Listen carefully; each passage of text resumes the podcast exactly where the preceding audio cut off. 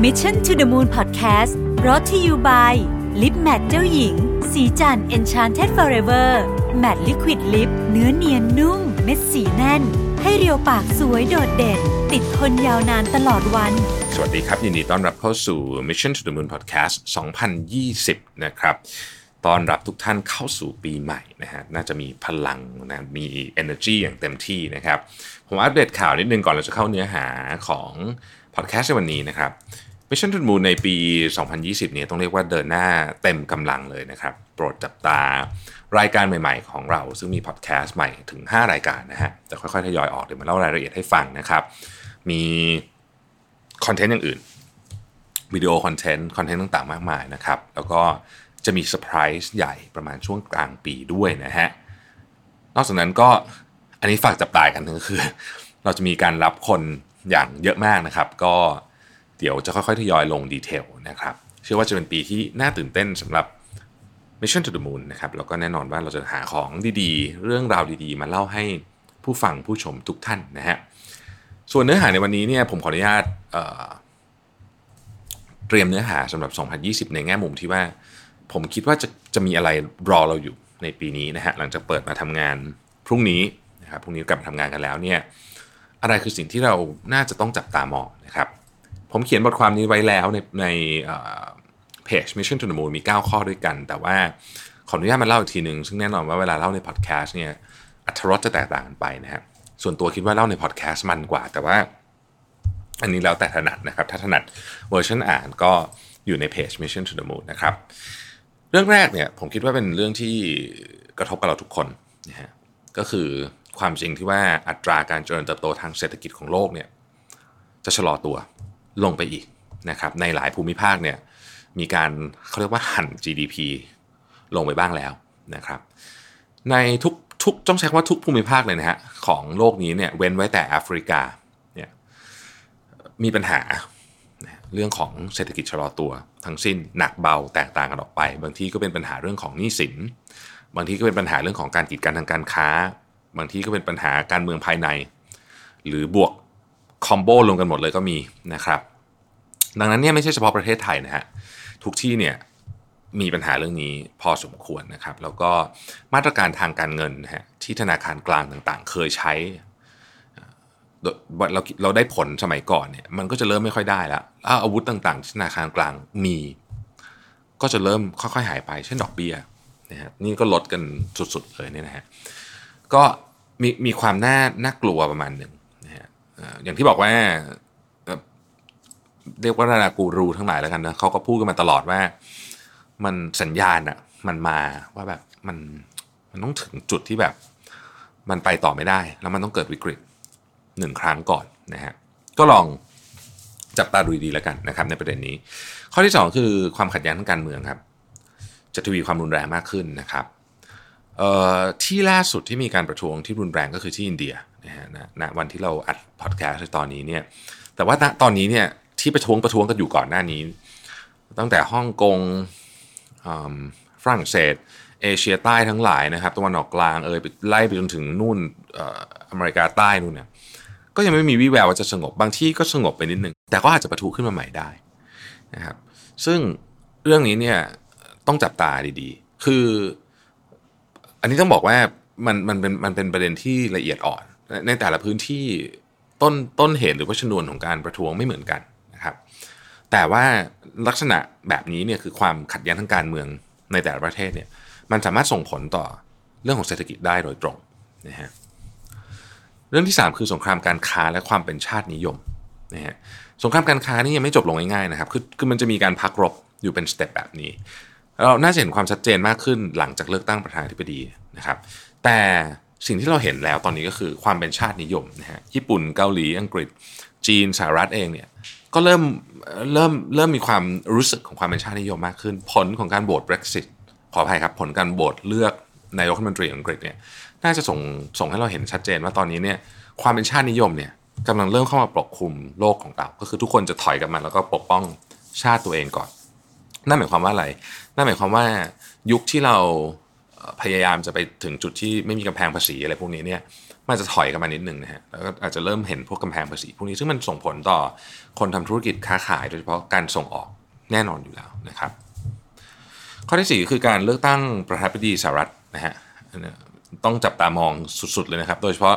การที่มี impeachment ของทรัมป์เข้ามาด้วยเนี่ยว่าจะจะจะส่งผลยังไงต่อชื่อเสียงของเขาบ้าง การถูกการที่ทรัมป์จะถูก impeach ในสภาสูงของสหรัฐเนี่ยยากมากนะครับเพราะต้องการเสียง 2 ใน 3 แล้วก็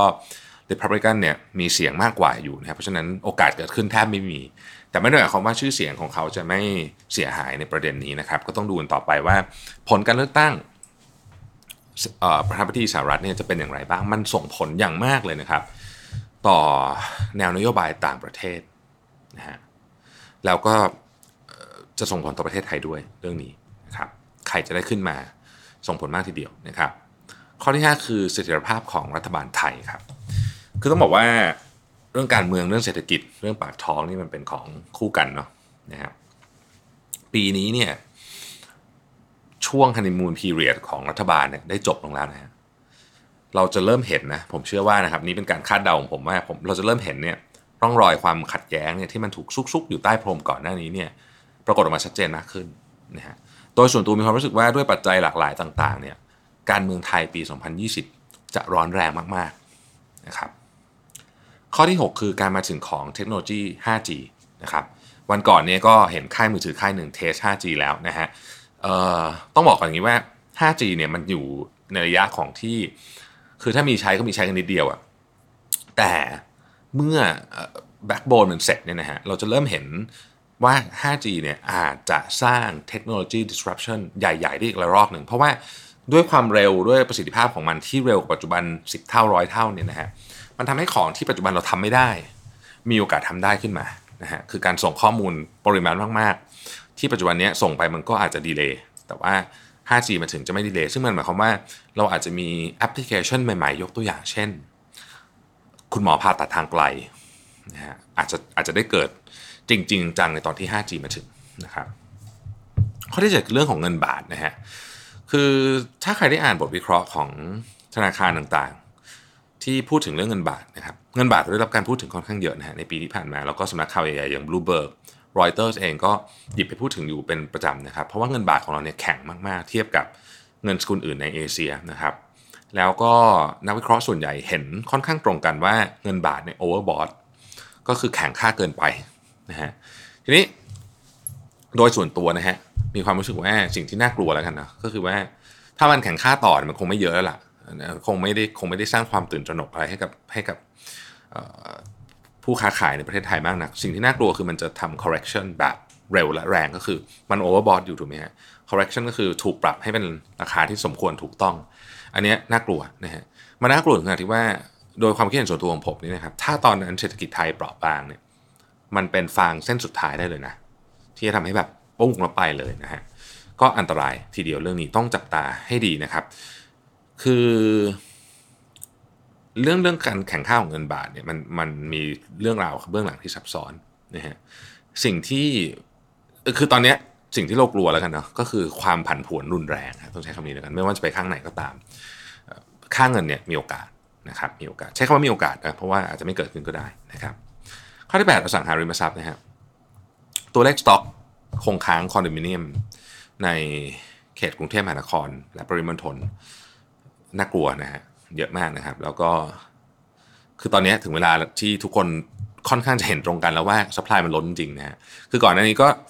เราก็ไม่อยากจะพูดคำนี้เพราะว่ามันมันทำให้บรรยากาศไม่ดี แต่ว่าตอนนี้ทุกคนก็ก็ก็ค่อนข้างเห็นตรงกันว่าเออสป라이มันล้นจริง ๆ นะครับ แล้วก็มาตรการของภาครัฐเองนะฮะที่ออกมาก็ ยังไม่แน่ใจว่าช่วยอะไรได้มากหรือเปล่านะฮะแล้วก็อะไรต่างๆ พวกนี้ผมคิดว่าแล้วเซนติเมนต์ตลาดที่มันมันมันไปทางไม่ค่อยดีเท่าไหร่ตอนนี้เนี่ยนะฮะก็ก็จะทำให้วงการอสังหาท้าทายมาก ทีนี้เวลาวงการอสังหาท้าทายเนี่ยมันท้าทายไปหมดเลยครับ เพราะว่าอสังหานี่เป็น เป็นเป็นธุรกิจที่มี value เอ่อมี value chain ยาวมากมากมากมากมากสุดๆเลยนะ supply chain ไม่ใช่ไม่ใช่ value chain supply chain ยาวมาก ก็คือคือมันกระทบเป็นลูกโซ่ไปถึงคนอื่น ได้แน่นอนอยู่แล้วนะครับ คือทุกครั้งที่สังเกตไหมครับว่าวิกฤตเวลาถ้าเกิดจากอสังหาเนี่ยมันจะแรง อย่างเช่น Hamburger Crisis ก็เป็นการผสมกันระหว่างวิกฤตของอสังหาริมทรัพย์บวกกับต้องใช้คำว่าเป็นเป็นวิกฤตทาง ทางการเงินประเภทหนึ่งด้วยนะฮะรวมๆกันเนี่ยก็ก็แรงนะฮะข้อสุดท้ายคือเรื่องของสิ่งแวดล้อมนะครับผมผมคาดเดาว่าปีหน้าเนี่ยเราจะเห็นภัยธรรมชาติที่รุนแรงมากขึ้น พวกประเภทตระกูลไฟป่านะฮะพายุอะไรอย่างเงี้ยนะครับ ไม่รู้ทำไมถึงคิดอย่างนั้น แต่รู้สึกว่ามันมันแรงขึ้นทุกปีในช่วง 5 ปีที่ผ่านมา แล้วแล้วแนวโน้มมันยังไม่มีว่าจะหยุด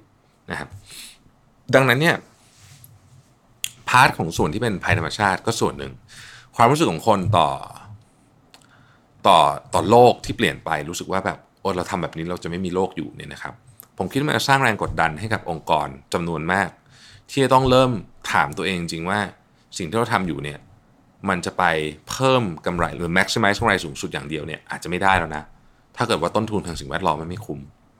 หน่วยงานภาครัฐเองก็จะต้องออกมาควบคุมเรื่องนี้มากขึ้น ผมเชื่อว่าเราจะเห็น มาตรการที่เกี่ยวข้องกับสิ่งแวดล้อม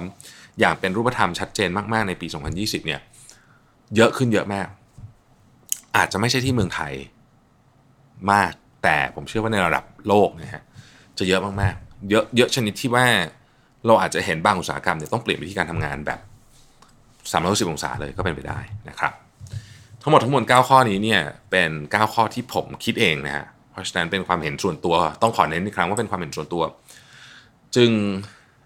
จึงจึงเป็นความเห็นส่วนตัวนั่นแหละนะก็คือก็คือมันจะจริงไม่จริงก็ก็ก็สุดแล้วแต่แต่ผมรู้สึกว่าเออนี่เป็นสิ่งที่เราควรจะรับรู้แล้วก็ระวังไว้ ที่พูดทั้งหมดนี้ดูเหมือนจะไม่มีข่าวดีเลยนะฮะจริงก็มีอันสองอันแต่ว่า จะจะจะบอกว่าผมผมคิดว่าเราต้องต้องเตรียมตัว ปีหน้าเนี่ยผมว่าเป็นปี 2020 เนี่ยจะเป็นปีที่ที่โหดนะฮะกับกับหลายภาคส่วนนะฮะเราก็เตรียมตัวคือคือถ้าเกิดเราเราพร้อมอะผมว่า เราก็คงจะผ่านมันไปได้นะฮะจะทุลักทุเลหน่อยก็ก็ต้องผ่านไปให้ได้นะครับ โอเคนะฮะก็อ่านแล้วก็รู้สึกแบบแอบกังวลใจนิดนึงแต่ไม่เป็นไรครับ เราก็สู้ไปด้วยกันนะครับเราจะมี Mission to the Moon อย่างน้อยเนี่ยนะฮะคอยปลุกพลังใจนะครับให้ทุกท่านนะฮะต่อสู้กับปี 2020 นะครับ ขออนุญาตสวัสดีปีใหม่อย่างเป็นทางการอีกครั้งหนึ่งนะครับ จากผมแล้วก็ทีมงาน Mission to the Moon ทุกคนนะครับ ขอให้ทุกท่านมีสุขภาพร่างกายแข็งแรงนะครับ คิดอะไร ขอให้ทำได้ เต็มความสามารถขอให้ได้ในสิ่งที่อยากได้นะครับแล้วก็ขอให้อุปสรรคต่างๆเนี่ยมันไม่ต้องเยอะมาก ขอให้ผ่านปี 2020 ไปได้ อย่างที่ตั้งใจไว้ครับ สวัสดีปีใหม่ครับ Mission to the Moon Podcast Presented by Lip Matte เจ้าหญิง สีจัน Enchanted Forever Matte Liquid Lip